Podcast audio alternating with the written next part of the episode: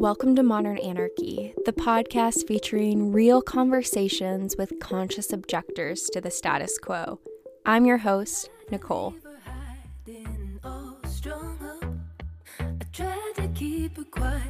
she's screaming inside of me. I tried to keep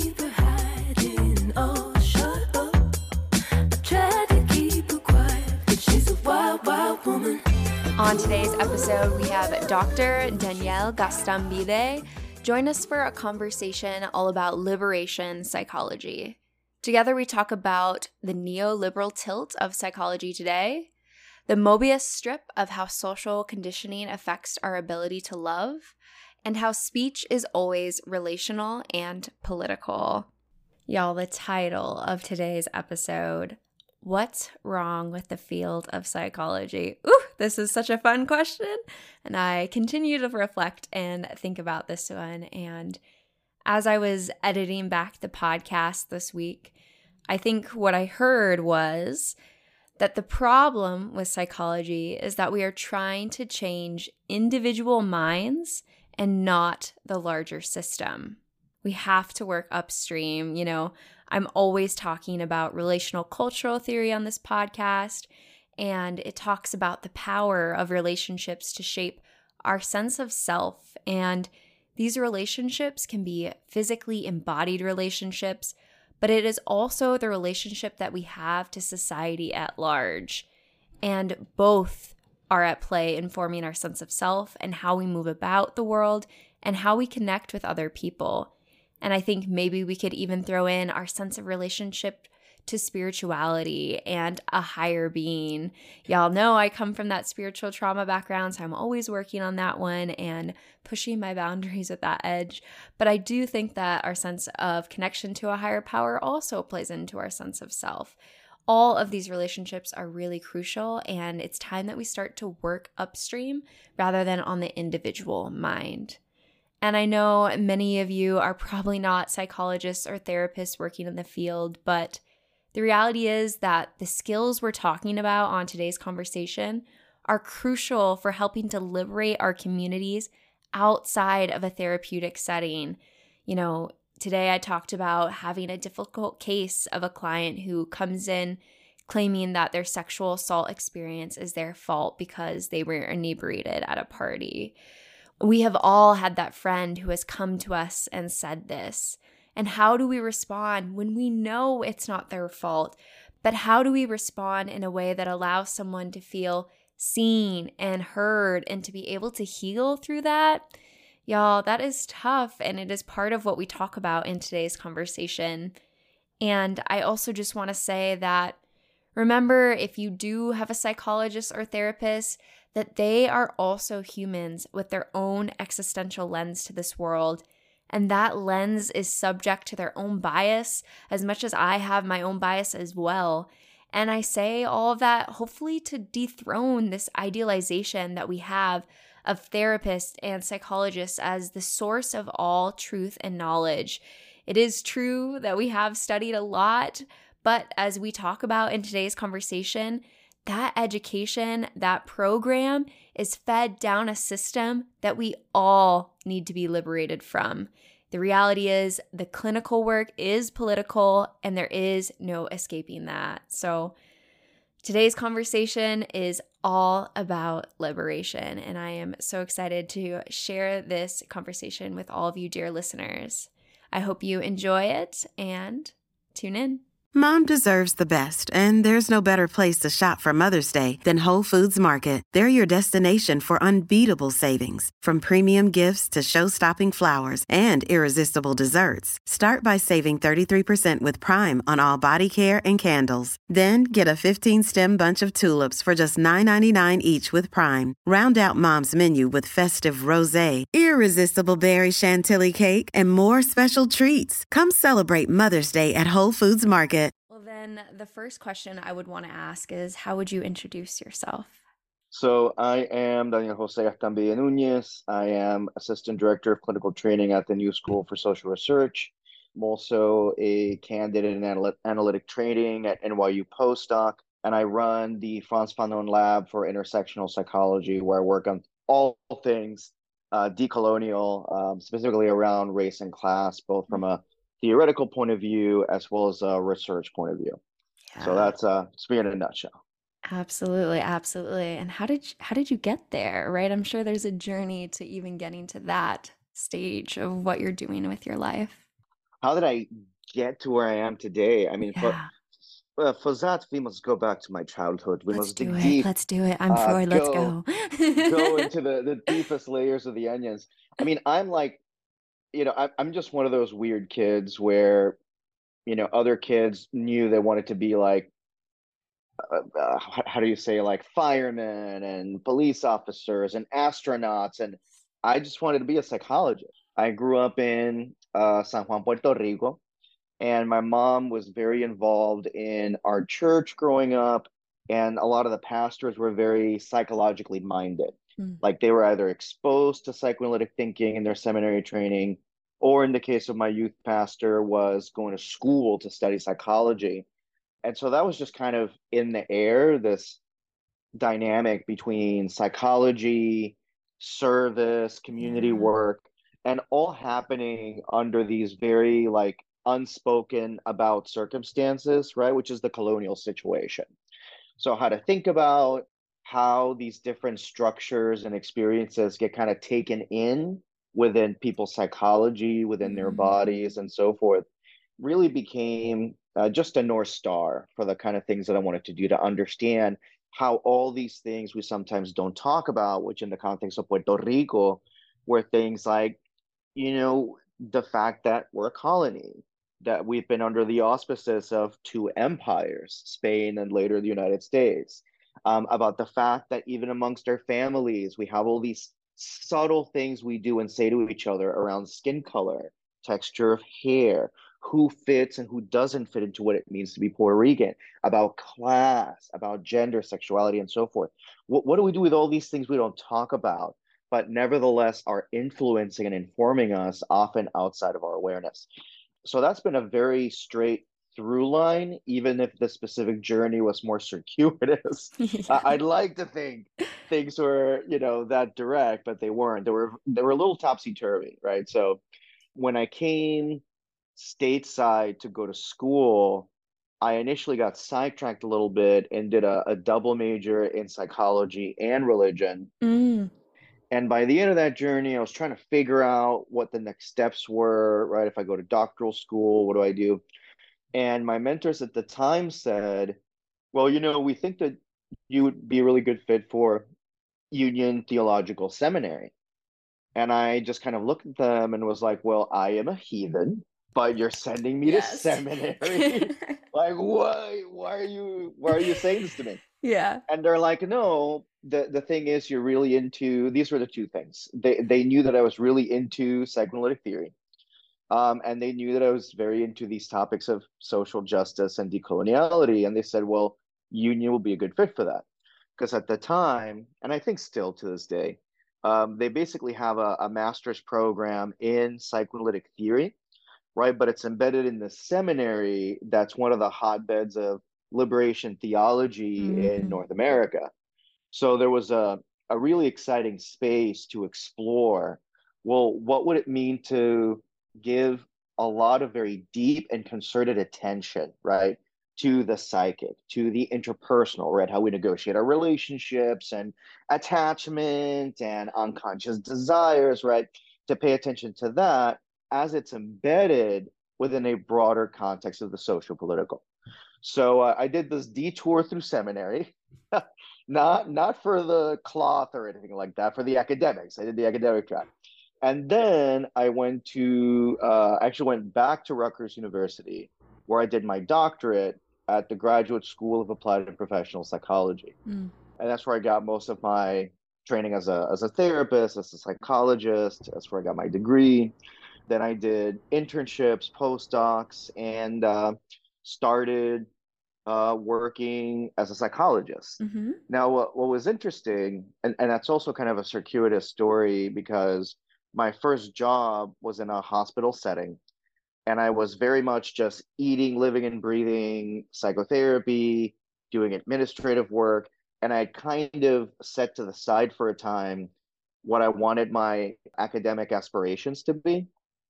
And it just so happened that a mentor of mine, Jeremy Safran, who who's you know uh, since deceased, mm. came to my hospital. He wanted to do some research, and we're talking, and he's like, "Oh, so what are you doing here?"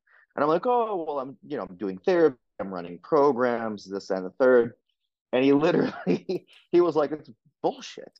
Like you should be writing. You should be writing your book." and you should be in academia and doing all these things. So he he really encouraged me to actually pick up on a lot of those ideas that I wanted to write about and actually get to writing them. And so it's out of that that I wrote my first book, A People's History of Psychoanalysis from Freud to Liberation Psychology. And that's also what led me on the journey to end up at, at the New School, where I have mm-hmm. this wonderful opportunity to do the kind of research and work that I want to do. Yeah. So that's that's how I got here. So I'm yes, good today. Yes, and thank you for that mentor for bringing you to this space and all the work that you've done to get here to have this message and to be able to talk about these things because I think it's an area of psychology that is not yet at least from my training, we haven't talked about liberation psychology at all at the Chicago School.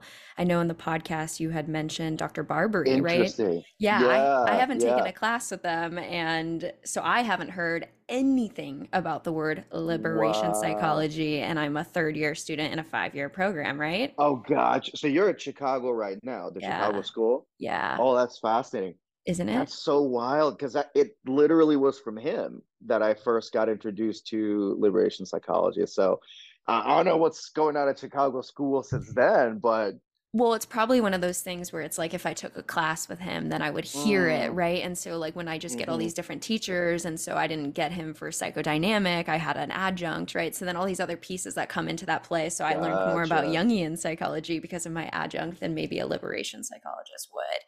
But yeah, that's fascinating. And I think that part of this is the social justice piece of all of this, right? I think mm-hmm. some people would hear us talking about psychology and not even know the colonialization of that, right? Like, mm-hmm. what do you mean by that? If I could ask you to explain a little bit more about, you know, what's wrong with the field of psychology?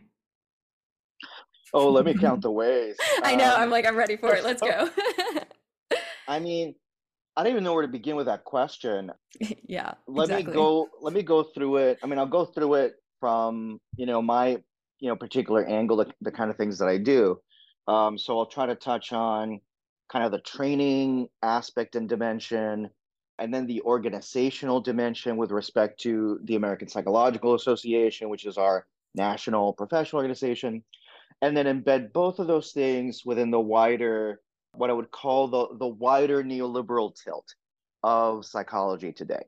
With training just to kind of start at the ground level for most of us and, and that includes me going through you know undergrad bachelor's master's and then a doctorate is that there's a certain bifurcation in the training. And, and there are many issues with training but i'm just going to focus on this one for now which is that you're expected most of the time to learn something called psychotherapy. Mm. Right? Maybe it's psychoanalytic therapy, humanistic psychotherapy, family systems, cognitive behavioral. You learn this thing called psychotherapy. And then you go over here to some other class, maybe in your second or third year, and you learn this other thing called cultural competence. And cultural competence is a catch all term for all that stuff you don't get to talk about when you take the psychotherapy class right?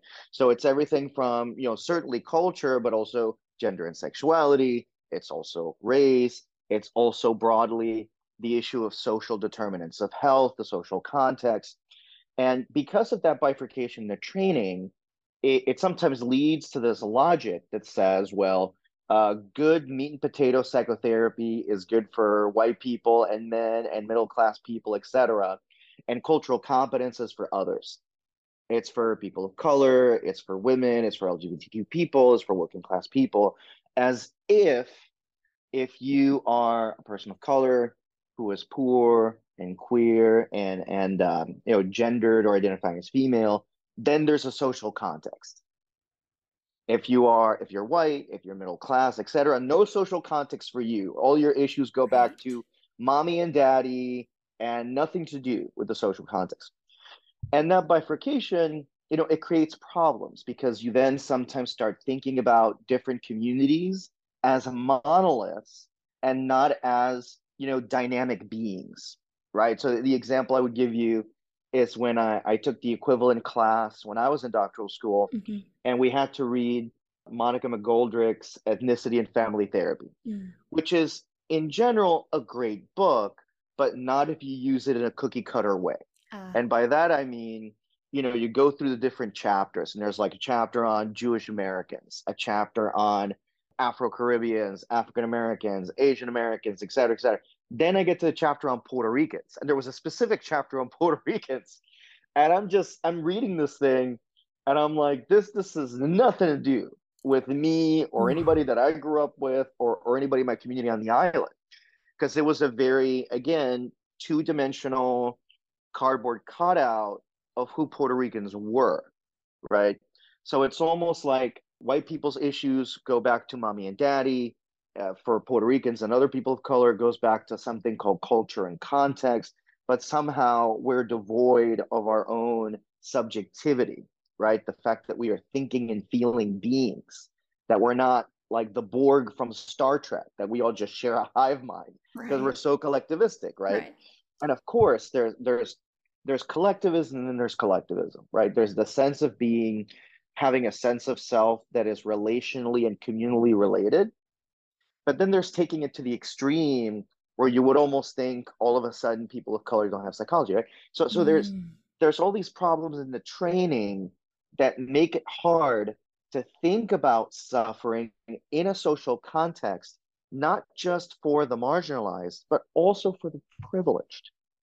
That we're all existing in this system that absolutely, to put, to put it bluntly, absolutely does racial capitalism, meaning this interesting fusion of racism and economic forces that are neoliberal in nature, do they affect people of color differently than they do white people? No question. Right.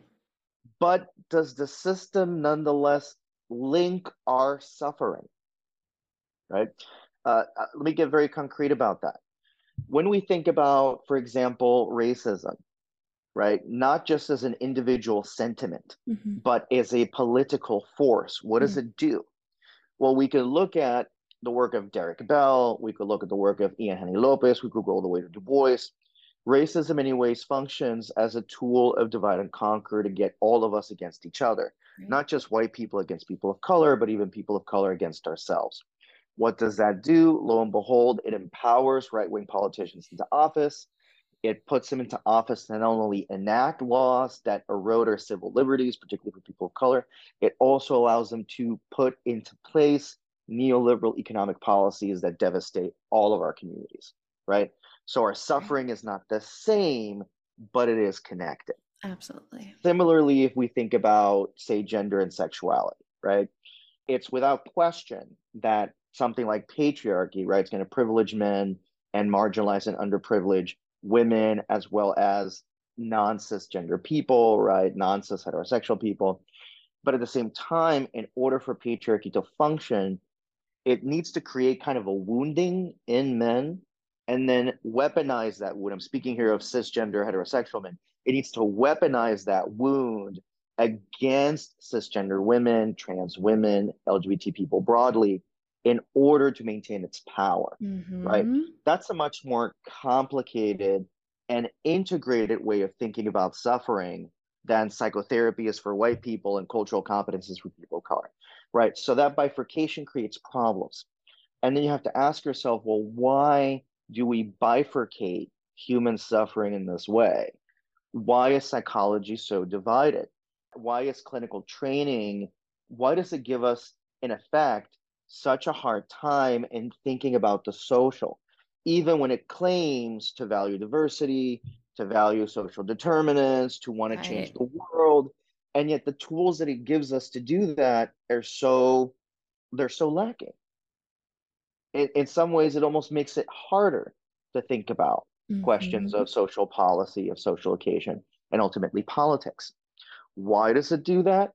As I alluded to earlier, there's a kind of politics in our field that privileges the compartmentalizing of suffering, right? Right. So instead of thinking, well, what policies, evidence based policies, could reliably address hunger, poverty, racism, inequality, we get stuck with doing things like, well, you know, try our new resilience app. 15 minutes a day, you'll build up your resilience. That's or, gonna work. or engaging in in different kinds of initiatives that try to change, lo and behold, individual minds, but not systems. Reflecting on one's privilege is, of course, important, right? But no amount of me reflecting on my identities is going to change, right? The fact that we don't have a meaningful healthcare system is going to change the fact that many of our immigrant communities are still being persecuted in this country, right? So issues that could be addressed through policy instead get transformed into an individualized quick fix, if that makes sense. And, and that very much comes from the kind of philosophies we have in much of our training that bifurcate issues that are profoundly social political and turns them into bite sized individual problems. So racism is no longer seen as a structure, even though we use the language of structural racism. It's turned into an individual sentiment, changed Mhm. at an individual level, and so forth, also for sexism, queerphobia, and so on.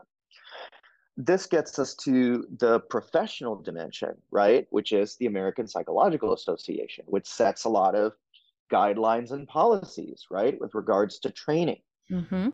There, uh, I'll simply say, you know, there's things that I can't talk about, things that I can, but Mm. I'll simply say that within APA, you can similarly find this neoliberal ethos when it comes to what kind of policies APA supports and which ones it does not support, in terms of what the angle of vision is when it comes to structural change.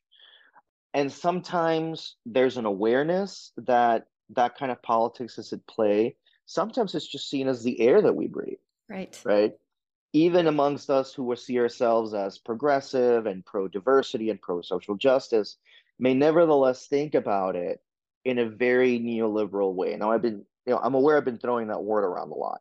The, the way that I use the word, Mhm. simply put, is uh, a preference for, for economic and social policies that supports and favors market solutions. In other words, letting business and private equity solve our problems instead of engaging in public goods to solve our problems, right? So leaving it up to, well, we're going to partner with the startup to create the resilience app, as opposed to, hmm, maybe there should be more mental health treatment equity in our healthcare system, right? So a policy solution Yeah. versus a market solution. And unfortunately, much of psychology is captured by market logic, right? And more of these kind of private business partnerships than a real consideration of top level policy that could address these different psychosocial problems. So I, I know that was a lot, but I, I hope that that makes sense. It does. It does. And I think what's interesting then is on the individual level, right? You have a client that comes into this room, they sit with a psychologist, they say, you know, I'm struggling to have enough money to provide for my family. I'm really stressed out. I don't know what to do, all this sort of pressure. And then the psychologist, me, you, sits there and says, well, you have depression. You have depression. This is a problem within you, right? And then that person identifies with that sort of thing. And these labels can be helpful, but then the problem is it's not taking into context all the things you just talked about. And then that person feels like it's all their fault. Yeah. Yeah. It's the lack of what I would call, you know, with respects to Lacan, uh, a Mobius strip. I don't know if you're familiar with that that Oh, little thing. me, So it's it's literally it's a strip that's shape almost like an infinity sign. Mm, And if you put your finger on the outside of the strip and you trace it, the outside becomes the inside. mm, And if you keep tracing it, the inside becomes the outside again. And what I mean by that is that we're able to think about yes, people can develop depression, people can develop distorted beliefs about themselves and other people. Sure. Yes, people can have early childhood experiences that frame how they see the world. Right. Absolutely true. but to also consider that those same dynamics don't just have a, an internal origin and not simply a, a relational origin, again, in terms of mommy daddy stuff, Right. but that they also have a broader, to put it simply, social origin, right? That that it's not an accident that more and more you know people come to therapy saying I'm having trouble connecting in my relationships. Can we trace that to early attachment challenges, right? With uh, uh, feeling vulnerable with other people, et cetera, Sure, but it's not a coincidence that we're living in a country that has egregious levels of income inequality, and within which the research shows the greater the level of income inequality, the more we get hyper fixated on our position within different hierarchies. Mm. We trust other people less, right? Things that at first seem to be about the intimacies of our lives, like relationships, are indelibly textured by questions of status and position, right? Like you get you get to talking to people for five minutes, not even in, in the consulting room, just out at a bar with your friends. And they'll tell you very quickly the kind of people that they will and won't consider Mm. in an intimate context, Yes. right? You'll hear about income. You'll hear about, well, what are they doing with their life? And what's their education level, right? And we don't necessarily open up to all people, right? Because we're thinking about these different categories, which can in turn make us really worried about how we are seen by other people. Are we seen as having value? Are we seen as deserving of love, right? So all of a sudden, again, something that seems very intimate and individual and personal, like love, if you trace it, the inside becomes once again the outside because it brings up questions about our fundamental value in a given society, right? Mhm. So it's not about working with patients in a way where, oh, you don't have depression, you have oppression, right? So it's not about becoming sociologically reductionistic any Mm. more than becoming psychologically reductionistic, but it's seeing how these things are intimately related and co-constitutive, meaning that the outside forms the inside just Mhm. as much as the inside can come to texture the way that we see the outside world, right? So it's a dynamism that sometimes again gets occluded by the way that we talk about psychotherapy. Right. It's either totally individual or Right. people are kind of the victims of history and context Right. and there's no room for desire, right? What is it that this person wants to engage with in the world? And how do we work with them not to accept a broken reality, not to adjust themselves to it, but to acknowledge, well, given that everything's fucked, what is it that you would want to do? Right? To reconnect people with a sense of agency, ownership, and desire so that they can engage this broken world in maybe a different way than they've been shaped to by society, by culture, and by their family circumstance. hmm Yes, and I appreciate that nuance, right? It's not only the individual uh, experience or the collective society experience, it's the mix of both and how that interplays. And I think that's where the discussion needs to come through, right? Is that it's both of these things, yes, and always in a complex way. And if you only look at one, you're missing, you know, an, the other half of the equation that is so key to all of this. And I appreciated the conversation about relationships because, as someone who is focusing more on sex and relationships, I mean, it is so Mhm. prevalent, you know, the power and the Mhm. socialization of all that stuff that comes into some of the most deeply intimate aspects of the human condition, you know, connecting in in intimacy with our bodies with other people and that is so deeply ingrained in all of this, right? It's when someone comes into the room saying, I'm uncomfortable talking about sex, it's like a yes, maybe that is from experiences within your own uh, relationships and other things that formulated that, but it's also the societal context that doesn't talk about these things and portrays one way to do these things. So it's always that yes and. And where is psychology talking about this enough? And also, I think my question is like, how do you do this in the room with someone? How do you Mhm. like gauge this in an actual practice level when you're sitting down with a client? You know, like, what does that look like? That's a concrete technical question. What does it actually I, look like? I mean, I like, mean, sh- shit, as a clinician, you're right in training. I'm like, yeah, what do you actually do with that? That's so hard. I mean, it's interesting. So, like, definitely when I was in training and probably the first five years or so post school, Mhm. It always felt like, you know, trying to mix apples and oranges. Like, Yeah. how do I take all this training in early development and people's beliefs and relationships of self and other, and this genuine desire to really make room for talking about the social? Right. Well, how, how do you actually do that, right? And I think um, I think oftentimes people talk in a very aspirational way. Like, of course, we should bring up culture, talk about the social, political, etc. But it, it's it's very rare to get concrete how-tos as to how to do it. So I've pretty much kind of cobbled together from clinical practice, from theory, and from research a way of doing it Mhm. that's been very helpful for me and that I've started to write about in the last couple years. I'll, I'll give you kind of a bare bones version of the the theory and research, and then I'll get into well, this is what it looks like in the room, and then then we can see if that makes sense. So part of it comes from psychoanalytic theory, and psychoanalytic theory sort of between the work of Sigmund Freud and the work of French analyst Jacques Lacan. Mhm.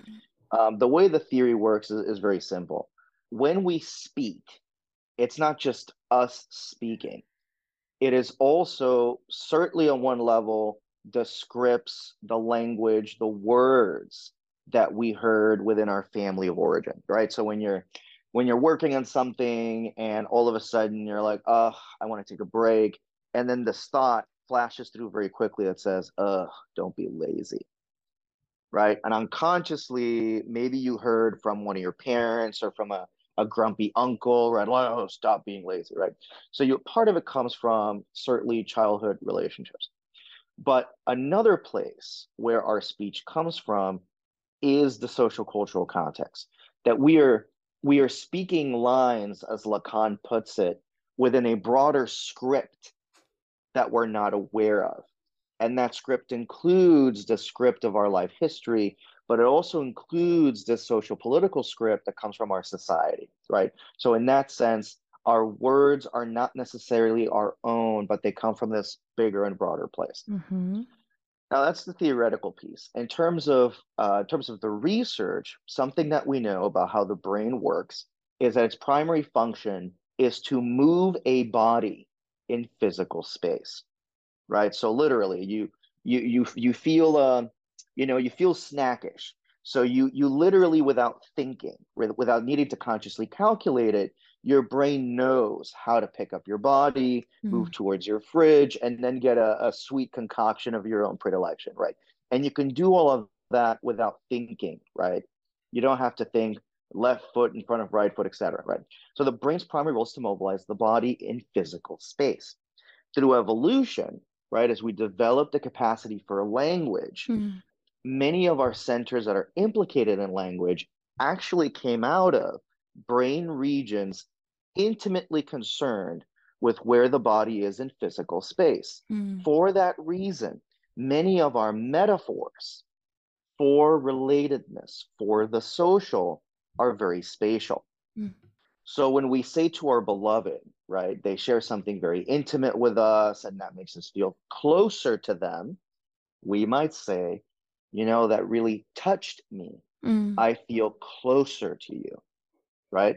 That's a particular language of horizontality, right? The language of relationships, of how we can feel trust with another person, whether we feel close or distant, warm or cold, right? We know that when we think about somebody that we love, the body warms up. But when we feel rejected by someone, the body actually becomes very cold. Mm. Think of when someone gives you the cold shoulder, right? Right. Similarly, when we think about status and hierarchy, if there are two social cognitive systems that are very central to our functioning as human beings, is a kind of horizontal system organized around relationships and a vertical system organized around status, Mm. where we are in the pecking order, right?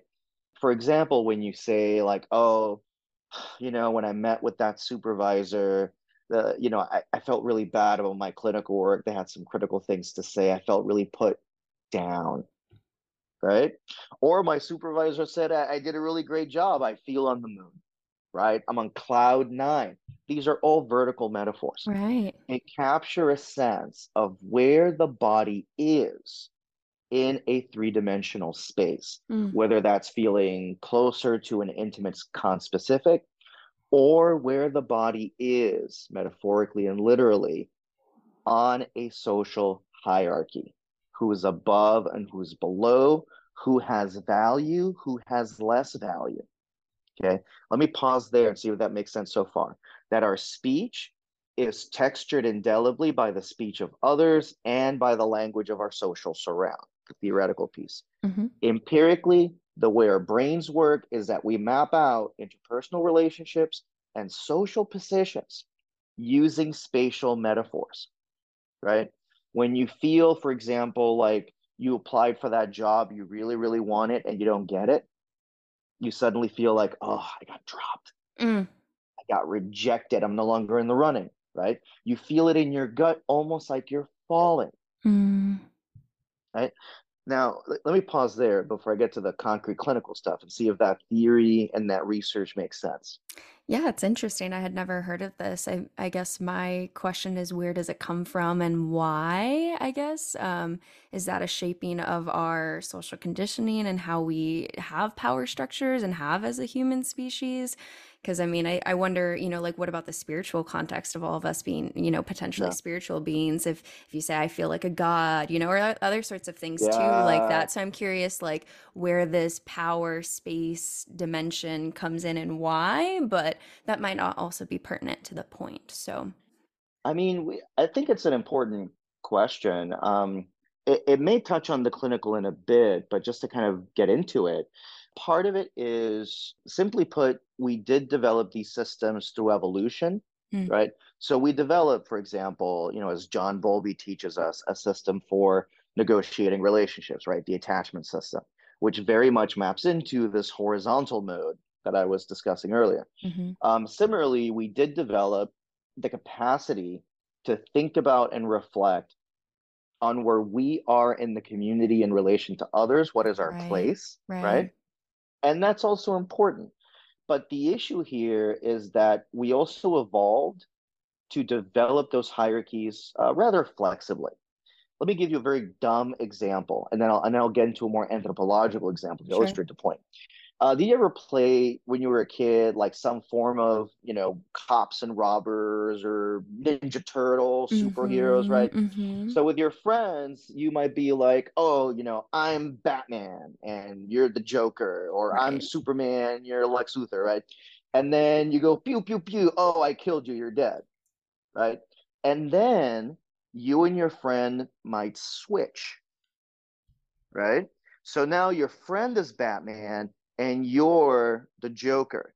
And you do the same thing. You fight, pew, pew, pew. Oh, I killed you. No, you go to jail, right? All those different things. So clearly there's a hierarchy embedded in the game. One of you is the good guy, right? And the other is the bad guy. One of you Mhm. wins, the other the other loses. That's how the story goes. But then you have the capacity to say, okay, I had my turn being the good guy. Now you're going to be the good guy, I'm going to be the bad guy, right? So there's this flexibility, this capacity to shift who's in what position when. Unless you get into that one kid in the playground who's an asshole. And they're like, no, no, no, no. I am Batman. I am Mhm. Batman today. I am Batman tomorrow. I'm Batman forever. Yeah. Right? And all of a sudden that creates problems Mm. because now you no longer have this kind of flexible hierarchy. Now you have a rigid hierarchy. Mm-hmm. Now, what, what does that mean anthropologically? If we look at particularly contemporary research in, um, in archaeology and anthropology, we find that our very distant ancestors, it's not that, for example, they were hunter gatherers who lived in a harmonious, you know, sort of eh, Garden of Eden type of world. And then they discovered agriculture and somehow they became patriarchal and everything went to shit. That, that's a very linear story that's not it's not quite being borne out by the evidence what the research suggests is that our distant ancestors had this capacity to kind of shift between different modes of social organization that could be shifting from a very horizontal way of relating, where maybe relationships are more kind of uh, polyamorous and there's a lot of sexual fluidity. Maybe there are rites of, you know, fertility rituals, etc. And then shift into what we might recognize today as very patriarchal modes, which might be more monogamous, men might be in control. But that shift again may go back and forth in some cultures that back and forth happen in the span of seasons right mm-hmm. so in the fall men might be in charge it's very patriarchally organized etc then winter comes all of a sudden all of the idols to male gods get torn down all of a sudden relationships become much more egalitarian mm. women have a stronger role in ritual there's greater it's not that things necessarily become reversed, but it sort of switches between kind of a gender, sort of a gender equity model to a more patriarchal model and back and forth. Mm-hmm. Sometimes it happened over the course of generations. One generation would say, you know what? The way we're going to live and survive is to be super patriarchal. Men run the show. It's all good. And then a generation later, people go, you know what? that was kind of a shit show. Let's never do yeah. that again. So it, there's kind of dynamism, mm. right? Other examples that I would cite to illustrate the point would be the ways in which people negotiated power mm. in their communities. So if you see different, you know, movies about indigenous people or movies about prehistoric ancestors, it'll usually show like the big strong man who gets the meat and he's in charge and he's the chief and he runs the show. But that's not exactly how it worked. So, yes, you may get a strong guy who goes out, kills a deer, brings them home. And you might think because he killed the deer, he's in charge, he has the control.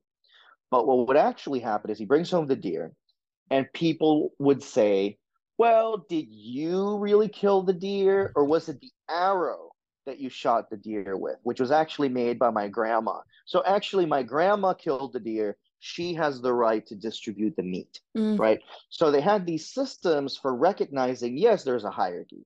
The big, strong guy is going to be a better warrior, hunter, whatever than my grandma. Yes, there is that hierarchy, but we're not going to allow that hierarchy to be rigid. Mm. So we're going to create these systems to actually invert the hierarchy and say, well, it's not whoever has the most strength, it's whoever has the best technical prowess, say, in crafting an arrow you fire the arrow, but my grandma made it in the back of the hut, right? So, so it, it's not. I uh, guess what I'm trying to say here is that while we evolve to develop the capacity to think about systems of hierarchy, that also gives us different tools, right? It gives us the capacity to say, oh, this is the hierarchy. How can I get up there and get power?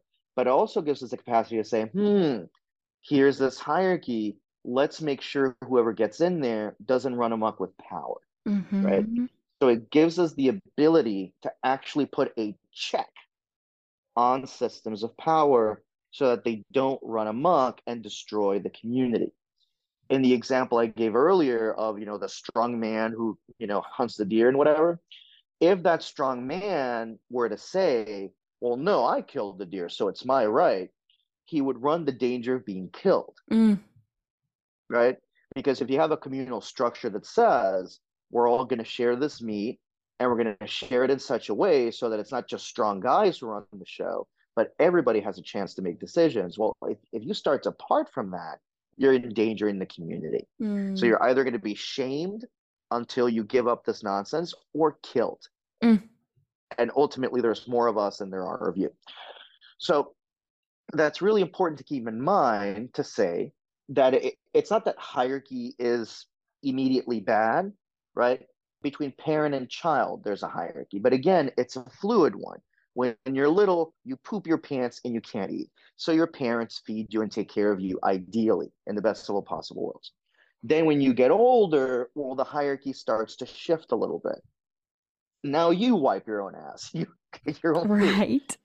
And you might make your own choices, right? So it's not hierarchy bad, right? It's a question of fluid versus more rigid mm. systems of hierarchy. Mm. That, that's essentially what we're looking at when we look at things like racial capitalism, patriarchy, and so forth.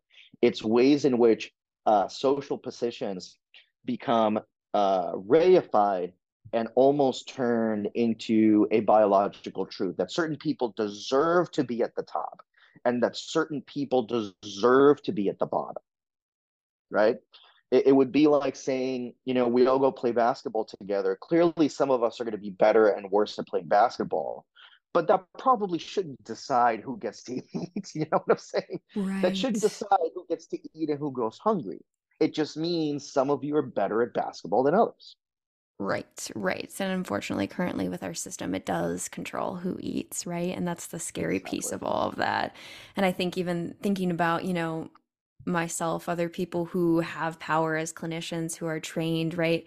Like thinking of hmm myself as the uh the strong warrior in that example, right? Um, it's interesting to remember that the only reason that I'm here with this is because of the privilege that I've had and all of the other people that have shaped me, right? Like I am not uh, an island in this. I am, you, hmm you know, the product of the grandma who made the arrow, who taught me how to do this, all the different professors that have trained me in this. And that way, I think it's like we need to understand that more of our collective experience is a is a yes and that there is an individual experience of what I've done in between it it, but it is not my ownership over this. This is a collective thing. We're always being shaped by all the other people that are around us that are helping us to come into this. hmm And I think, you know, for me, my orientation that I've been um, training under is relational cultural theory hmm and how hmm that tries to not have this like top over dynamic with clients to claim like where they should go or what they should do. But it does get very interesting, I think, in the nuance of like, when do you tell someone something and kind of claim that power over, you know, yeah versus honoring it? I think a great example I've had in like a lot of my training is, you know, the survivor of sexual violence that comes in and says, you know, this is my fault. And when do you come in as a mm, clinician to say, no, I'm going to tell you that your truth is wrong in that way because it wasn't your fault for this experience versus yeah honoring in a top not having a top over power over dynamic to honor where they're at and you know my existential professor would be like that's their grounding in that moment in this in this world of how they're understanding yeah. their experience. And like it's just it's so nuanced this art of this field of how to do this of respecting people but also using the training the arrow that I did have from all the beautiful community the beautiful community that raised hmm you and to help people in this it's just ooh it is so nuanced. Yeah No, that, that brings us from the theory to the practice. Yeah And I think uh, a lot of we what we've established so far, um, even the anthropological stuff, gets us to the clinical. So remember earlier how I talked about these sort of two social cognitive systems, one hmm organized around trust, warmth and cold, distance and closeness, hmm the other organized around power, mm, right? Hierarchy, position. Yeah So something something else that we know about the establishment of trust, particularly epistemic trust, is how do you get someone to believe that you are a worthy, deserving, and valuable source of information, right? It turns out that um, people who feel heard are better able to hear right? So in other words, and this is where it gets complicated and a little difficult, when somebody tells you this happened to me and it's my fault, let's let's call that position A. hmm And then you come in and say, no, no, no, no, no, it's not your fault. It's patriarchy, it's the system, it's all these things. Let's call that position B, right? Now you basically have a discursive debate between A and B. And hmm what happens when two people feel that they're both right? They dig in deeper, right? So you're not establishing yourself as a valuable source of information. What does is to help that person feel heard. Not that you agree with what they're saying, but that you're able to reflect back their own experience, right? To put it very concretely, you're repeating back some dimension of their own speech.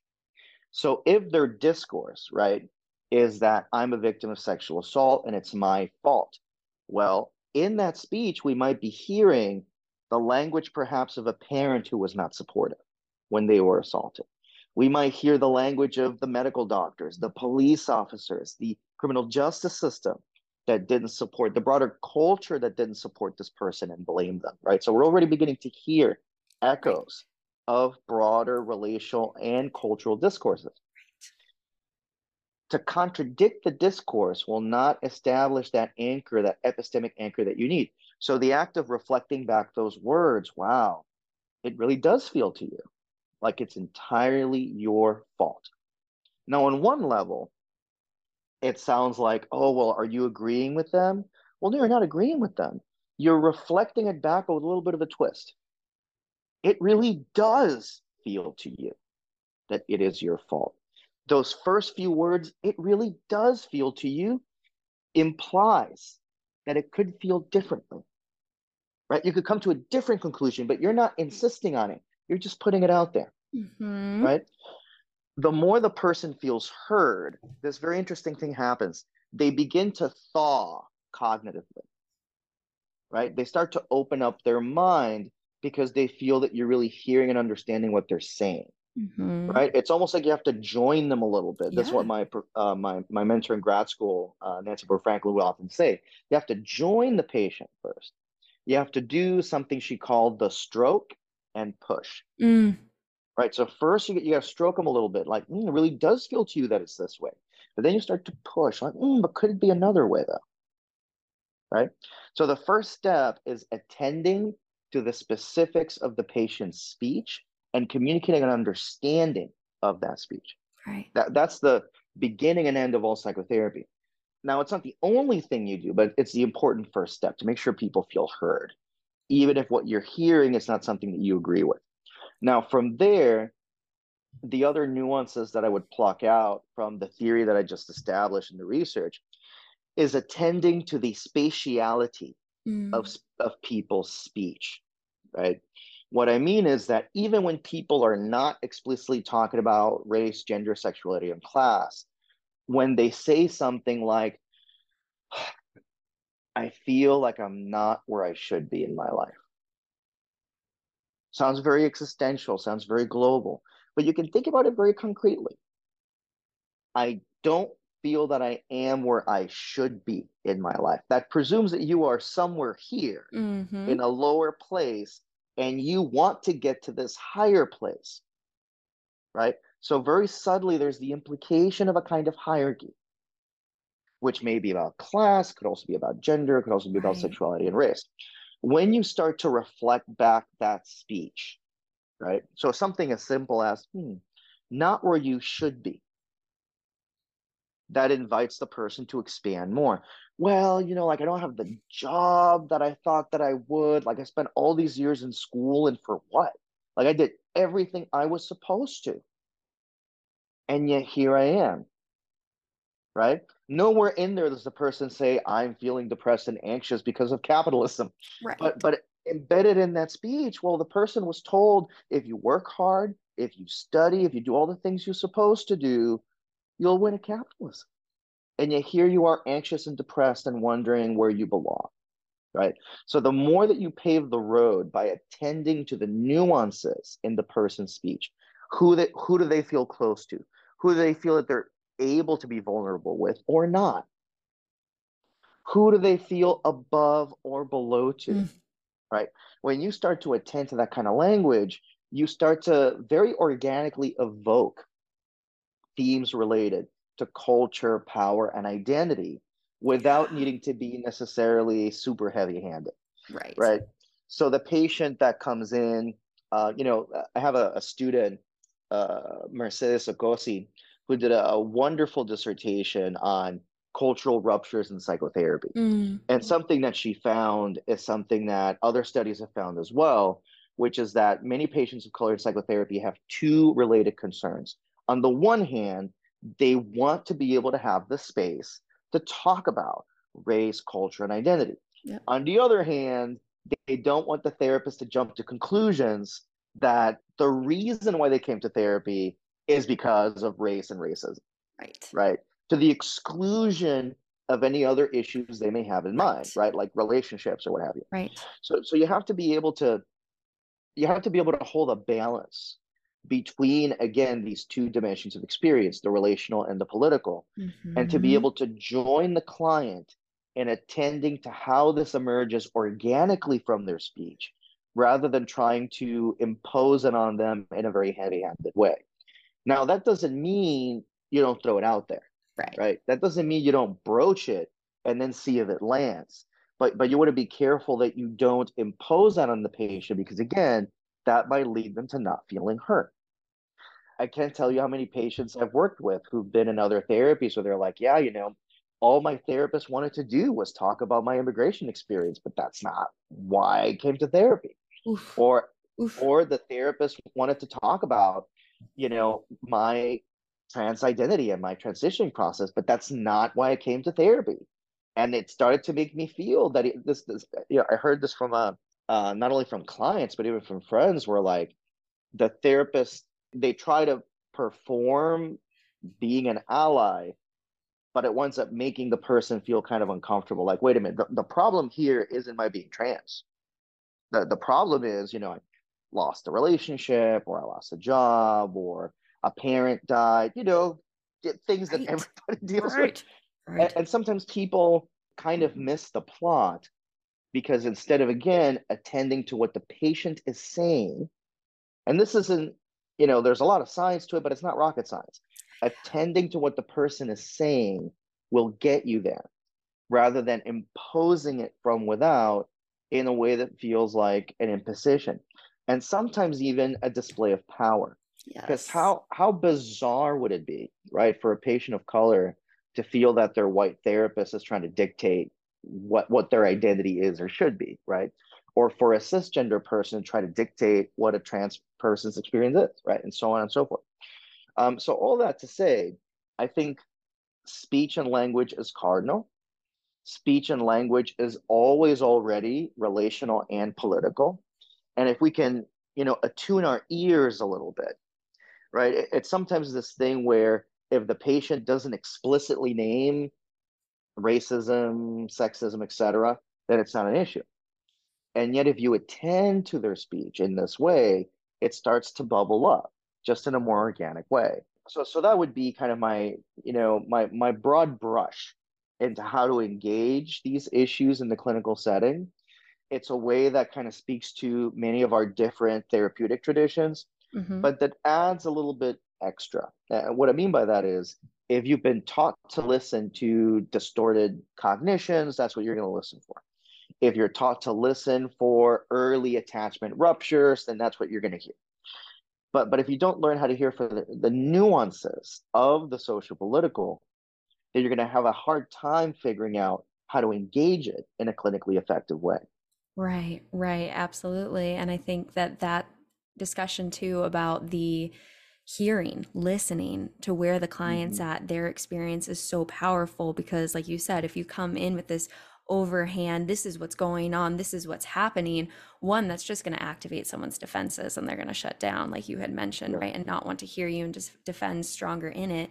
And I think, yeah, some of this is also a reflection of like, the dynamics of what therapy is in some ways of this kind of conceptualization of like i am the therapist. I'm going to see what your problem is right? It is your trans identity because you went through all this sort of stuff. So i'm going to claim it is that because that's the power dynamic i was taught in where i am supposed to look at you and know what's wrong with your experience or needs to be mm. worked on right? And so like all of that sort of understanding. And I mean, that comes through a lot in psychodynamic theory sometimes when people come in and say, well, it's really your unconscious dad complex that you haven't looked at. And it's like, well, yes, that may be true. Also, there might be more to the story, right? And so it's very interesting, I think, in this field of how we're taught to conceptualize and to see where we should go, right? Is it the maladaptive thoughts? Is it this or that?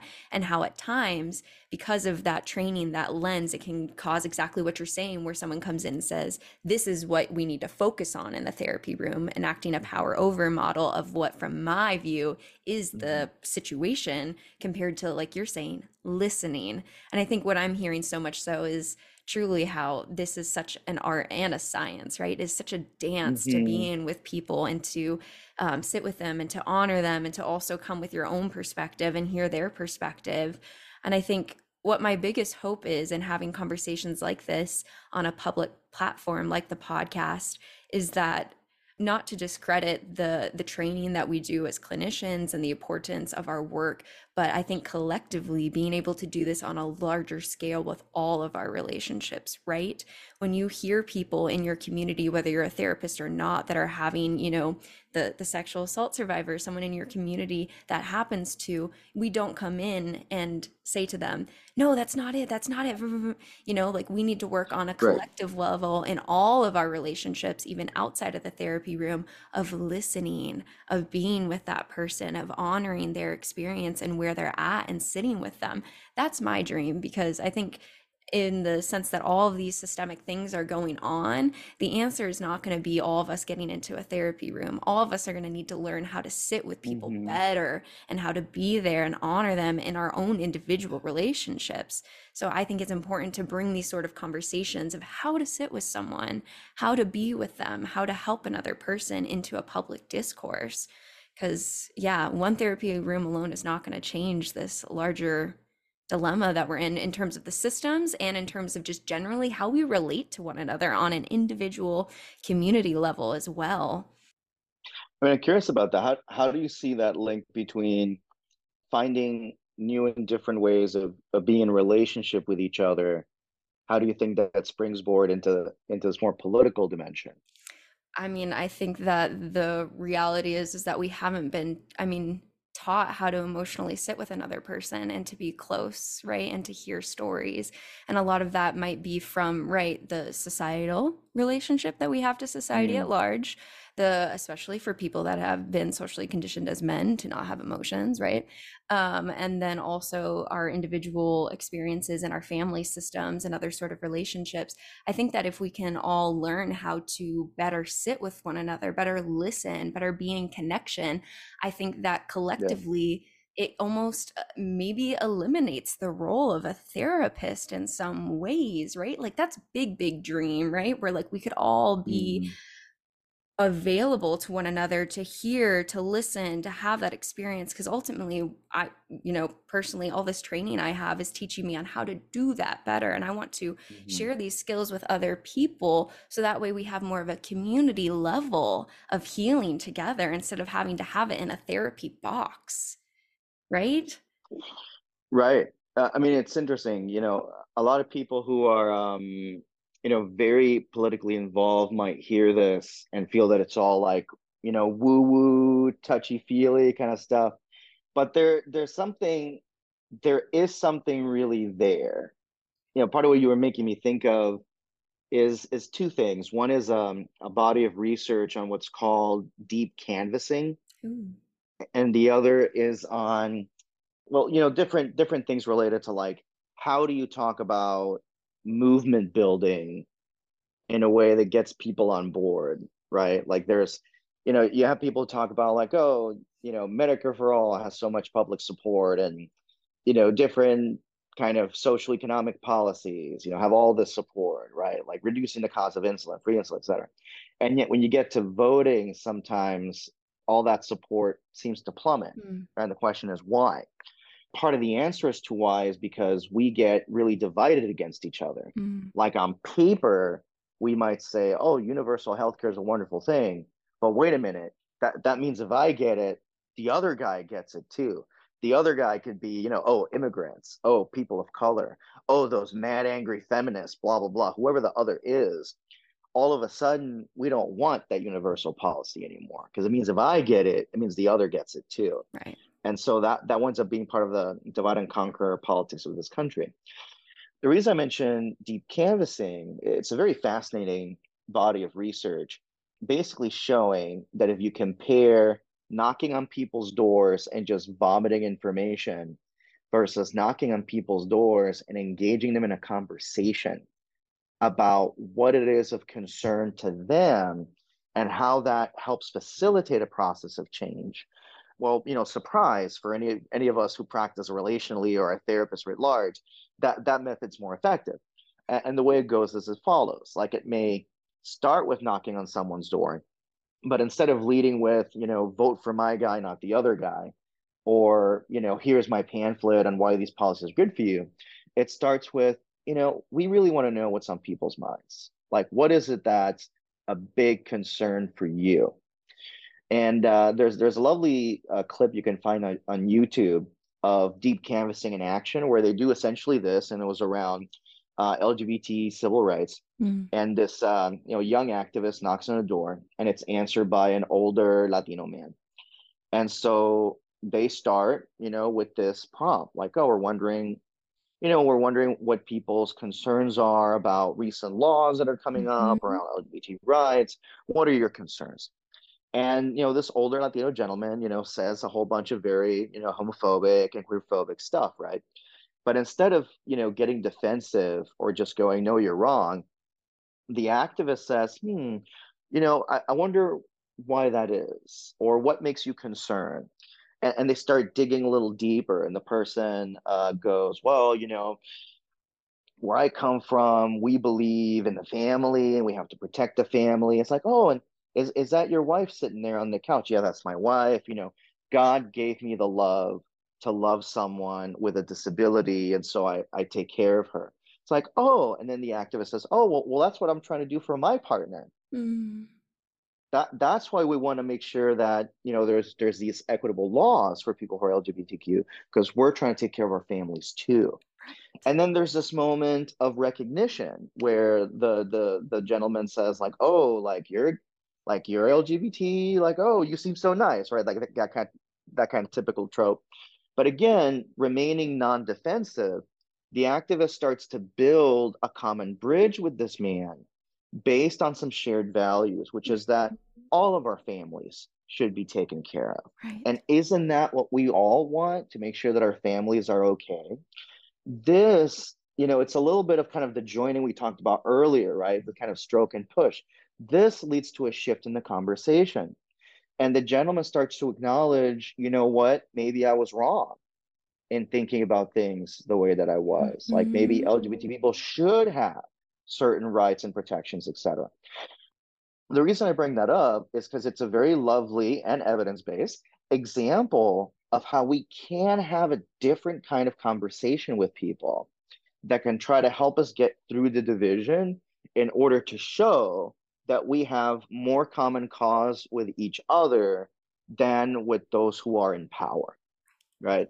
That those who are in power benefit by getting us, you know, against kids, you know, getting us against yeah. trans kids, then right. getting us against major corporations, getting us against people of color and immigrants who are just trying to live their lives, getting us against the poor, mm-hmm. right?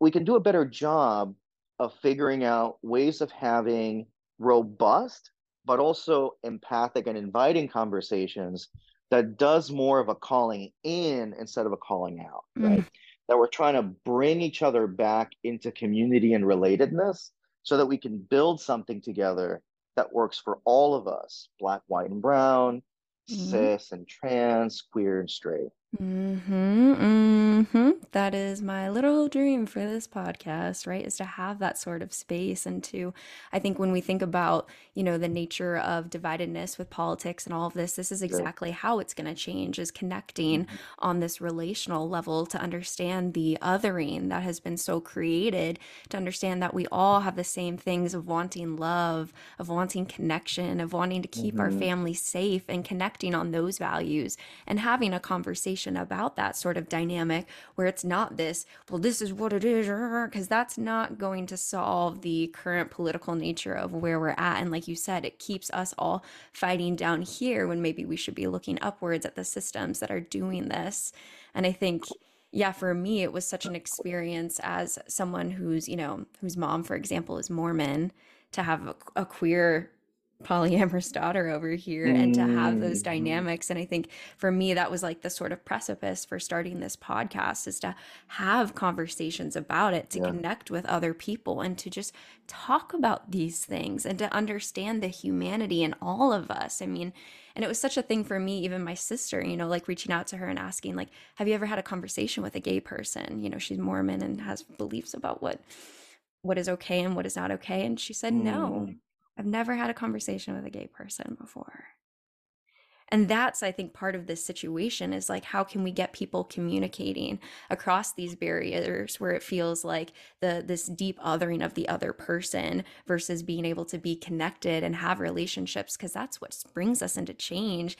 Even, you know, people talk about relational ethics in terms of ecology, right? Like, how do we become passionate about climate change and all the other realities? As you get people connected on a relational level, you start mm-hmm. to fall in love with a specific butterfly that you start to notice over time is no longer appearing in your area. And that produces something for you because it has a relational connection rather than listening to a lecture.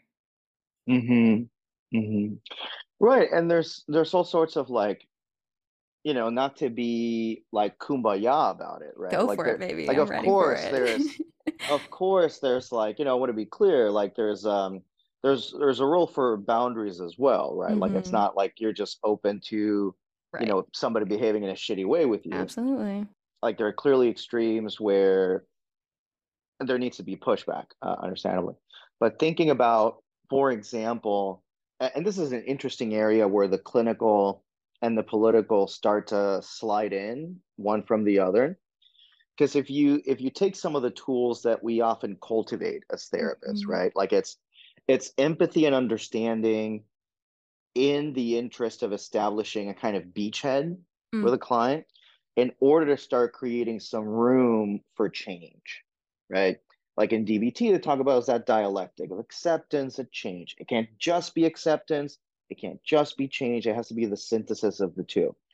Um, and I think similarly in the political realm, we, we need some kind of adaptation of those ethics. Like it's not like I, you know, a Puerto Rican man is suddenly going to go talk to a white supremacist and think that they're they're going to change their mind and not want to, you know, throw me in a bonfire. Safe, um, yeah.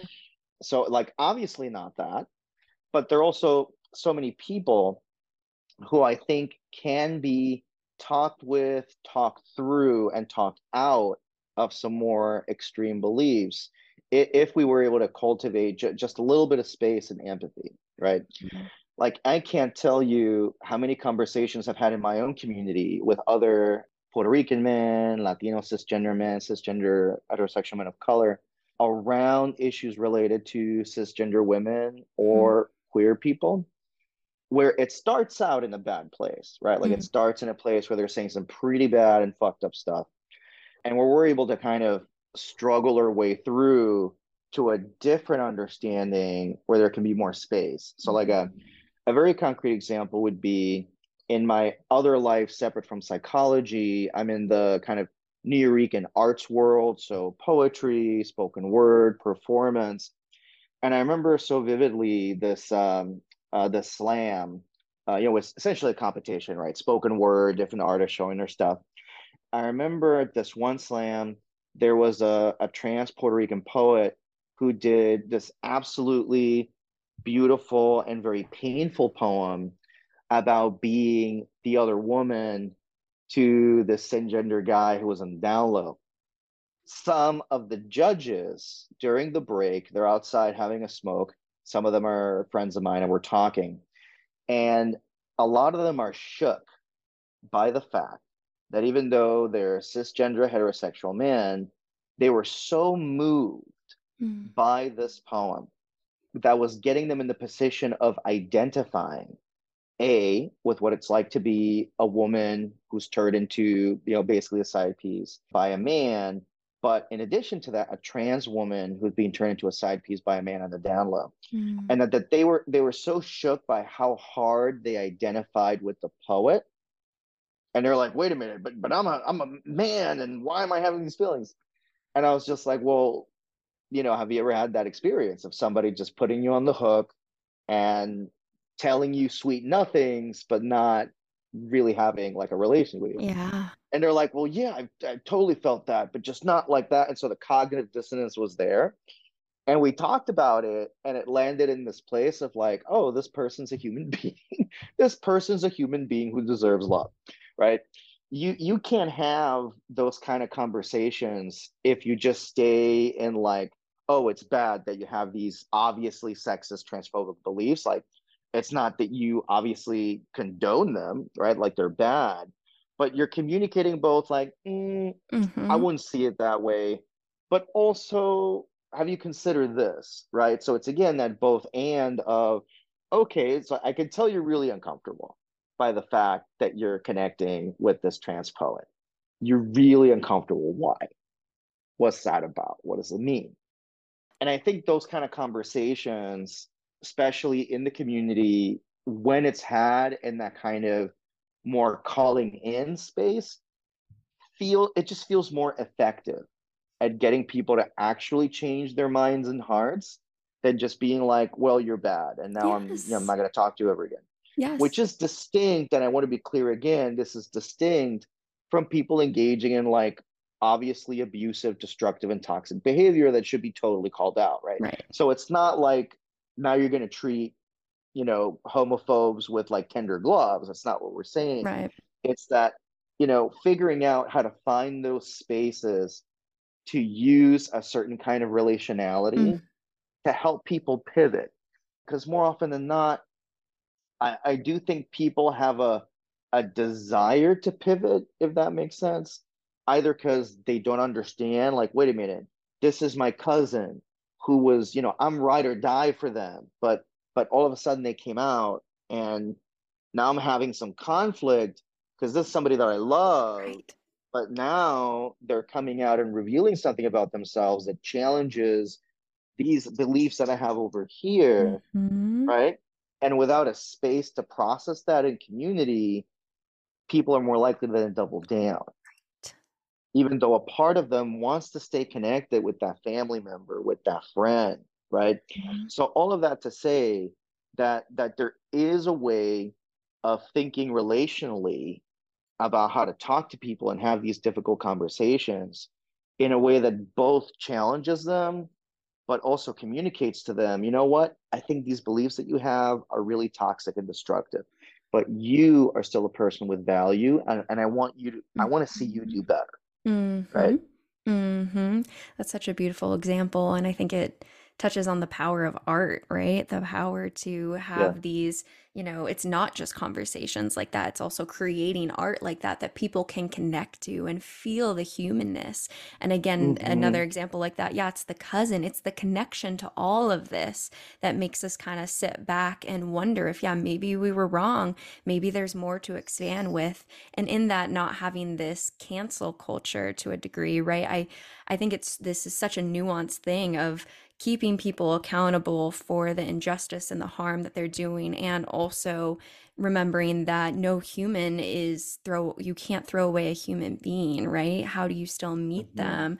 Um, my professor is always trying to get me to think like and watch the uh, Jeffrey Dahmer tapes and ask myself like when could I stop Oh being my, his yeah. therapist, right? hmm Because that's a human being right there, right? And and what does restorative justice look like in these spaces? And I, I mean, all of this is so nuanced too, because if you're wide open with no boundaries to like helping everyone, you yourself will drown.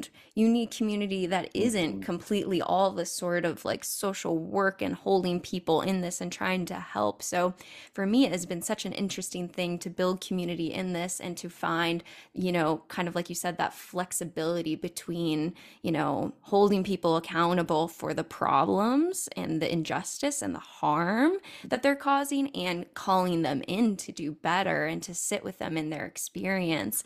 It's, you know, the collective work that I think all of us can do as a society to get closer to that space. I think that's exactly right. It's very, you know, fraught when you think about working with people who have offended in some capacity. Like it, it's sort of obvious, right? Like our criminal justice system is broken. It, it does not have a restorative stance at all, right? Like it's it's very obviously bad. At the same time, it is important to hold that tension, right? Where like this person in front of you is a human being. They too perhaps may have even suffered, and they also did something pretty bad and it has consequences, right? Like I I remember um there have been so many times when I've worked particularly with men who've offended where we do this very important and very deep piece of work and and there is a, a genuine shift in how they see themselves, how they see their their uh, responsibility for what they did, right? But then at the end of the treatment, they they might be like, "Oh, I know that this isn't reasonable, but but I need to ask it. Like, do you think it's possible that either I may not get jail time or I may get less jail time, right? Like it's a fantasy that somehow, even though they've done a bad thing, they could somehow not go to jail. And and I'll tell them like, you know, I, I really appreciate the work that we've done together and that you've really been thinking about what you've done. Mm-hmm. But no. like the Right. simplest the simplest thing is like no, like they're the likelihood, let, let's walk through it together. Let's walk through it. What happened? What did you do? What was the outcome? Mm-hmm. And what was the outcome to that person that you harmed? Right. And as we walk through that, you tell me, Mm-hmm. like, you tell me, is it possible that you will not go to jail or that you'll have a way, way, Mm. way reduced sentence time? And through thinking about it and exploring it, right, it becomes very clear. I mean, a number of things. One is continued guilt over what they did, right, which is still being processed and digested. The other is a very real wish that that they wouldn't have to go through the consequence, right, of being in prison, which again is horrible. And we have a terrible non-restorative justice system. That is beyond true. But it's also true that in working with someone who's committed a very heinous crime and harmed a person, maybe even multiple people, that we do need to have that consequence Yep. that says, you did this. Yeah. You're a human being. And whether it's working in a mandated setting, whether it's working with you in the prison system, like we're still going to value you Mm-hmm. and try to build you up to a place of restoration. But the facts of what happened are also the facts, right? And Right. especially when they see it, when they see, like, oh, yeah, I did do these things, these are pretty bad, connecting that with the consequences, along with saying, you know what, is just another example. Like, you know what, a lot of these things that happened to you did set the stage for what you then did to others, but there there was in there a space for a choice, Mm. right? Especially in in cases where people who've been offended on and then offend against others, Mm-hmm. how to restore that space of choice that was taken away so that you don't necessarily not just you don't necessarily do this in the future, but you understand why, right?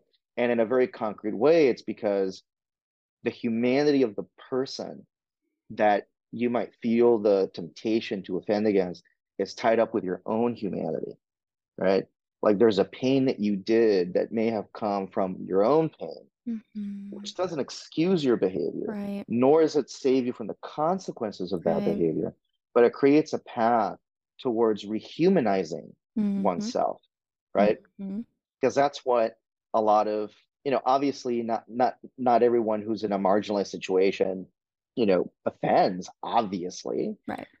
but it, it may be a factor for some people and so to be able to say like yes all these things happen but at the same time there's a pathway to have your humanity being recognized because you were able to find your way to recognizing you know what there are people that i harmed Yeah.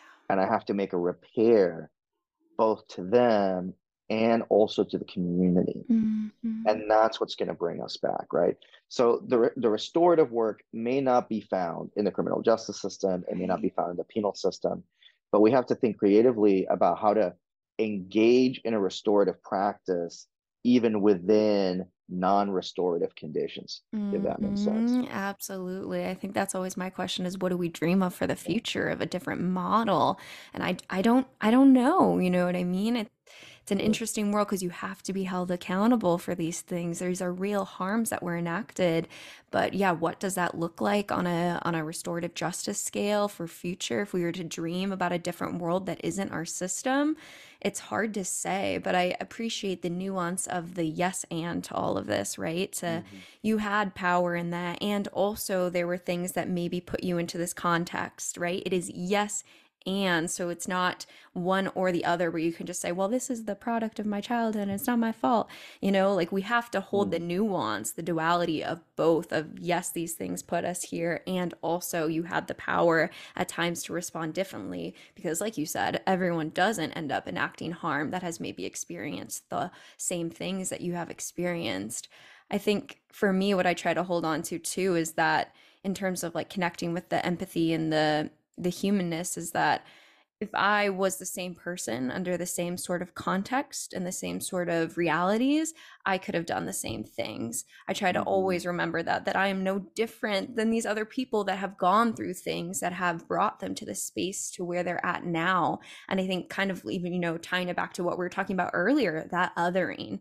to look at someone who has done that and being like, "Well, oh, gross, they're an evil person they're this mm-hmm. right and to mm-hmm. forget that if i was in the same circumstances with the same pressures with the same things i could have been that person easily i am no mm-hmm. different in mm-hmm. my humanness than this person that's my opinion some people might get mm-hmm. into different opinions on like you know genetics that might be linked to this sort of thing i don't i don't really know the research on that sort of stuff mhm mhm absolutely yeah how are you feeling about our conversation? You feel like you're coming to the end, feeling kind of a sense of completion? Yeah, feeling no, feeling pretty good. Feeling pretty good. Um there's so much more that could be talked about with respect to, to anything, but yeah, you know, yeah. ha- happy with whatever whatever route you'd like to take. For sure. I mean, I always like to hold a little bit of space towards the end of it to make sure that there wasn't something that you wanted to say that maybe we didn't get to. I think a question that I have for me that I'd like to ask is is there anything that you'd like to say to people knowing the systems, knowing, you know, what we're in in terms of activism on an individual level that we should be thinking about? I know that's a really broad question, but it was the one thing that was coming up for me. Mm, mm. I do think that a lot of it comes back to connection and to the mm-hmm. sense of most likely whatever I think I'm struggling through and struggling through with alone is actually shared by a lot of people, a lot, a lot of people. At, at this point, it, you know, it's wild once you study, you know, a little bit more about social determinants and what's affected by what. Suddenly, it's like, oh, everything has a social determinant, which is another way of saying that whatever you think you're dealing with, that's like very personal and very intimate and just you. Most likely is not. Most likely there are others who are experiencing the same thing. And that is through building that community and that consciousness that, wait, I'm not alone here trying to figure this out. Other people are trying to figure it out too. And then finding your way to those community, those communities and to those people, because that's where you start to build a sense of political power, right? That it's not just an I, but a we, and that we can figure out how to address this problem together in a way that gets all of our needs met. Mm-hmm. Um, so that's one at a more abstract, broader point. Uh, the other is to just kind of think about what are the systems, but also the policies. You know, policy can sometimes sound like such an abstract thing, but what is it that's directly impacting my life right now right? And and what is that? What is that about? Where does it come from right? So it could be as simple as like oh well you know i'm working this job feels really shitty my boss is an asshole like i'm struggling how to get health care i have to get uh, i have to get uh, you know sworn in or something after three to six mm. months where i can get health care like rather than just thinking like it's a you problem or it's even a your boss is an asshole problem we're wondering well what what's the situation here that puts us in this kind of antagonism with each other, right? Like, what are the pressures that, in a sense, we're all under that makes us behave in this way? And you can go all up and down on that, whether it's at work or even dating and relationships. Oh, wow. Feels, you know, when people say, like, oh, it feels like a real battleground out there, like, feels like a, you know, feels like a war zone and the dating apps and the whatever. But just think from a well, gee, well, what are the forces that benefit from getting, uh, you know, in the cis het context? Well, what are the forces that benefit from getting men and women at each other's throats? what what are the forces that benefit from getting us looking at dating from like an adversarial us versus them kind of thing mm-hmm. instead of just hey let's get to know each other figure out if we're, if we're a good fit and if not move on to the next one right, right. so what are the what are the things that kind of trickle down into our lives but that come from somewhere far more upstream mm-hmm. that we need to mm-hmm. get more conscious about mm-hmm. if you don't if you don't have that more structural perspective it all becomes about interpersonal dynamics and tensions, yeah, right? Right. It becomes about why is this person an asshole, as opposed to well, what are the conditions that create assholes, or maybe not that, but but but just what are the conditions that lead us to be less kind to each other than not, right? right? Right, right. I really appreciate that of not looking at the person, but more the the systems that have caused these dynamics right and i think what i'm what i was yeah. thinking about was generational trauma too right in terms mm-hmm. of even when you look at some of the people in your own family my own experience with that where i'm like why is it like this you know and you hear a step mm-hmm. back from the you know parent dynamic before and you're like oh okay well they were abusing each other they were hitting each other this makes this makes sense you know a little bit more to understand um, again, like our whole conversation, not to be without boundaries and be like, yeah, whatever, you can do whatever you mm. want, but to have a more nuanced understanding of where all these things are coming from and to understand yeah. then the the anger and the frustration maybe not placing it on the individual but maybe on the collective experience of that generational trauma or the collective mm-hmm. systems that are enacting that because yeah our our fight and this energy towards all of that shouldn't be on or against the othering of an individual it should be against the systems that are causing all of that mm-hmm. and i mm-hmm. really appreciated your conversation about the um, the shared experiences that we all feel like we have that no one else has because part of that problem is shame right and when you start to feel shame you start to feel like you can't connect with other people because there's this thing that i have that is so bad that no one would love me and i would have no connection if this thing you know and that alone can cause so much psychological distress you know in mm-hmm. terms of mm-hmm. feeling outcasted away from the herd you know evolutionary that is you know one of the scariest things is to be without love to be without connection when in reality a lot of what we experience are you know we experience so many shared things and i think that's why on the podcast always as my closing question i ask people um, what is one thing that you wish other people knew was more normal and i know normal has a very mm-hmm. colonial mm-hmm. context to it mm-hmm. but i think the thought of it is literally that like what is that thing for you daniel that you've struggled with that you felt like no one else had but really you wish other people knew was pretty normal. Hmm. That's interesting. I think at that more personal level, and again, I guess connecting the personal to the broader social, I think it's the fact that there is a much greater fragility, vulnerability, and fear among cisgender men writ large, but cisgender heterosexual men in particular, than is often given credit for. That there's a, a profound vulnerability. And if we can figure out how to, um, you know, engage with that vulnerability, not in a coddling way, not in a we're going to excuse all your behavior kind of way, but in a way that helps redirect, particularly men, away from some of the more toxic discourses that can kind of colonize masculinity, to put it in those terms, uh, it, it, might really prevent a, a lot of heartache right? Mm-hmm. so again it's not about you know giving men a blank check on their behavior right. but, but just having a more of an understanding that there's genuine pain there. Mm-hmm. and if you don't speak to that pain you're leaving it open for somebody else to come along and speak to that pain and ultimately leading to a lot more pain and hurt for everybody. So that that would be it. I mean i say it both I say it both in general. Mm-hmm. I also say it within my specific context as a Puerto Rican man. Like there's so much, there, there's so much violence that I witness and that I grew up with. Mm. That kind of went back to a lot of these themes that we were talking about, right? Like uh, stuff around relationality and vulnerability and being able to feel safe. Mm-hmm. And what is it that happens for cisgender heterosexual men particularly those who are from the global south, who are from communities of color, when that safety can't be assumed, when in fact, the a priori assumption societally is that the single greatest danger is you Mm.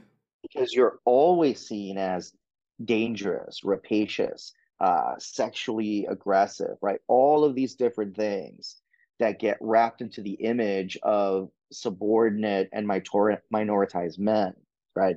So, so how to see that vulnerability and that precarity within that broader context Mhm. in a way that allows more restoration and integration rather than just condemnation. Like it's sort of obvious, right? Like we should condemn sexualized violence, we should condemn patriarchy and misogyny, like that should go without saying. But but I think sometimes we so kind of paint everything with a, a broad brush that we don't see the pain and Mhm. pain that requires not coddling but genuine care Right. and care always being again this is all about a balance a balance between boundaries like no i'm not going to let you do that alongside with that care Mhm. that allows for the opening to happen Mhm. right like people always joke about how you know men will only open up after six beers and you know watching the sports game and say i love you man and then forget about it the next day right? Yeah. that, that's a stereotype. There's a lot more there. There's a lot more there there essentially is what i'm trying to say. Mm. for that in general but especially those of us who come from communities that that have been painted with this broad brush of aggression and animality.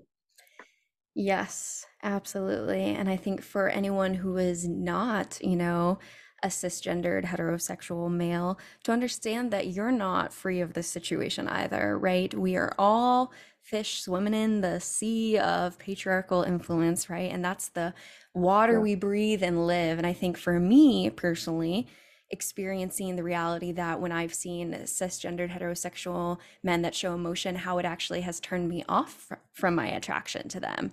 And I Mhm. take that to be the context of what I've been taught a man is, you know, the cowboy man that comes in and has no emotions and shoots it all up and just rah, you know.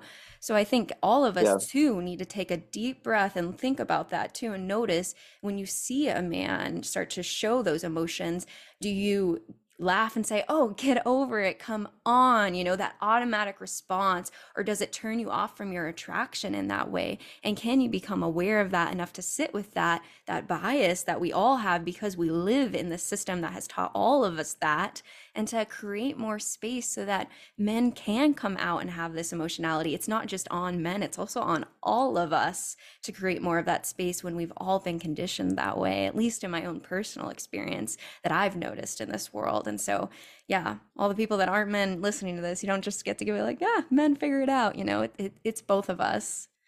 right like it, yeah exactly like it's all of us figuring it out Yeah. together in relationship right because i think Mhm. this is where um you know one of my uh, a couple of my students did a very interesting paper on um petulant masculinity and Mm. petulant vulnerability which is the way in which certain men co-opt the language of oh we want men to be more vulnerable but then wind up kind of weaponizing tears to try to get things from their partners from people in life right so it's it's certainly not a it's certainly not permission for men to just shed a few tears and then manipulate people into whatever they want right? But but it it is for sure trying to open up a space to have a twofold question. Mhm. not just men be more vulnerable but do we actually know what to do with men when they are? Right. right? Uh, i had a colleague who shared i think this was a, a case of couples therapy where you know the women I- identified partner was like oh i want you to share your feelings and be open and be vulnerable. And then the one session where the, the male identified partner cried they didn't know what to do with it. Yeah. they were just kind of stunned right? So let's of course call men into greater vulnerability into right relation. Let's call them in to being more open. Let's do all of that. Also let's make sure we know what to do once they actually do that because if the moment they do it they're told you're weak Mm. you're not being a man oh, I don't find that attractive. Well, all of a sudden, we're we're we're in a catch twenty two. All of a sudden, right? Yep. Which is the very thing that patriarchy sells men. You can't be vulnerable because if you are, then you're gonna get punched in the face. So punch them 1st That's Mhm. the patriarchal script. So if we really want to dismantle the patriarchy, we, we can't just say to men, be vulnerable. We, we have to create spaces and create uh, tools so that we essentially know and are ready to be able to listen to what it is that their concerns are, right? Same thing with children. Like we can say, oh, we want to, I want my kids to tell me everything. Fantastic. Are you ready to listen Right. when your kids speak, Yes. Right? Yes. Yes. Oh, I want my partner to share everything with me. Cool. Are you ready to listen when your partner shares things with you? Things you may not like. Yes. It- It's the difference between, you know, what we ideally say w- would want to happen versus do we have the tools and are we ready to actually actualize what we want to happen, Mhm. right? Mm-hmm. Mm-hmm. Sitting with that discomfort with yourself when that starts to happen and being able to create Mhm. More space for people to show up in that way. I think that's that's how we're going to get to this collective society that has less pain, in my opinion, is if all mm-hmm. these things happen on these individual levels, we'll have a completely different society. And so trusting in the ripples, you start with one relationship you have with a man, and that can cause so much change in that. So a lot of the times I feel powerless in these systems, but remembering that even on the individual level, it's all tied up here, and you're able to do this sort of work that can ripple out. And I really appreciate all of the nuance that you brought to today's conversation and all of your wisdom. Uh, it has been so lovely to talk about all these things with you today. Absolutely. Thank you so much, Nicole. Happy to join. Yeah. Is there anywhere you would like to plug for people who want to stay connected to your work and what you're up to? You know, I'm, I'm not not a big plugger in that respect. Like I I don't have that's um, fine. if anything, at best, I lurk on social media to see what other people are doing. I don't really engage in that way. Um, but if people wanna, uh, if people wanna follow my work, there is, uh, you know, there's my first book, People's History of Psychoanalysis: Freud to Liberation Psychology. Um, I'm always writing, you know, articles and publishing papers. So if you go on Psych, uh, PsycInfo or Google Scholar and just type in Daniel Gaztambide, you know, all the articles will come up pretty quickly you know, been different podcasts and things. So if you type me in on Spotify or, or Right. iTunes or whatever, you'll find me there. Right. There's um Dr. G Psychotherapy.com, which is my website.